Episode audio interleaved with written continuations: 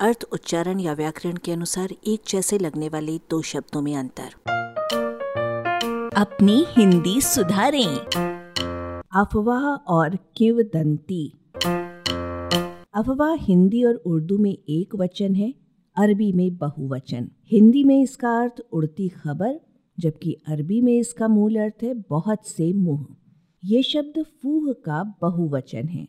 फूह का धातुगत अर्थ है बोलना और शब्दगत अर्थ है मुँह। अर्थात, जिससे बोला जाए।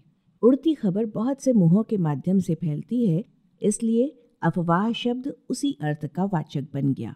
हिंदी में इसके बहुवचन रूप अफवाहें और अफवाहों बनते हैं, क्योंकि वहाँ न तो फूह का अता पता है और न अफवाह के भीतर की बहुवचनात्मकता का।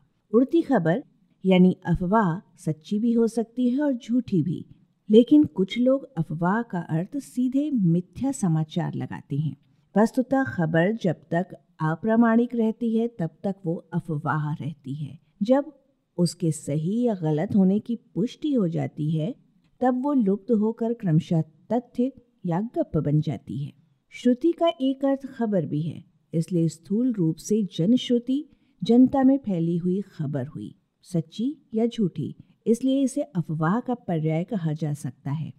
जनश्रुति के समान किवदंती का भी स्थूल अर्थ तो अफवाह ही है, पर सूक्ष्म अर्थ में वो भी जनश्रुति है। अर्थात ऐसी बात जिसे लोग परंपरा से सुनते चले आए हों और जिसके बारे में ये पता न चले कि वो वस्तुतः किसके द्वारा चलाई गई होगी। इसलिए इसका एक अर्थ लोकोक्ति तक बता दिया जाता है।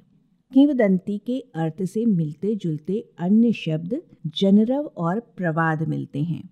किंवदंती में प्रयुक्त वदंती का संस्कृत में अर्थ भाषण या प्रवचन है और किंवदंती के किम यानी कौन और वद यानी बोलना और अंत इस शब्द का रहस्य स्वयं खोल रहे हैं।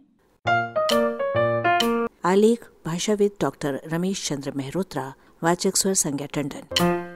अरबा की प्रस्तुति।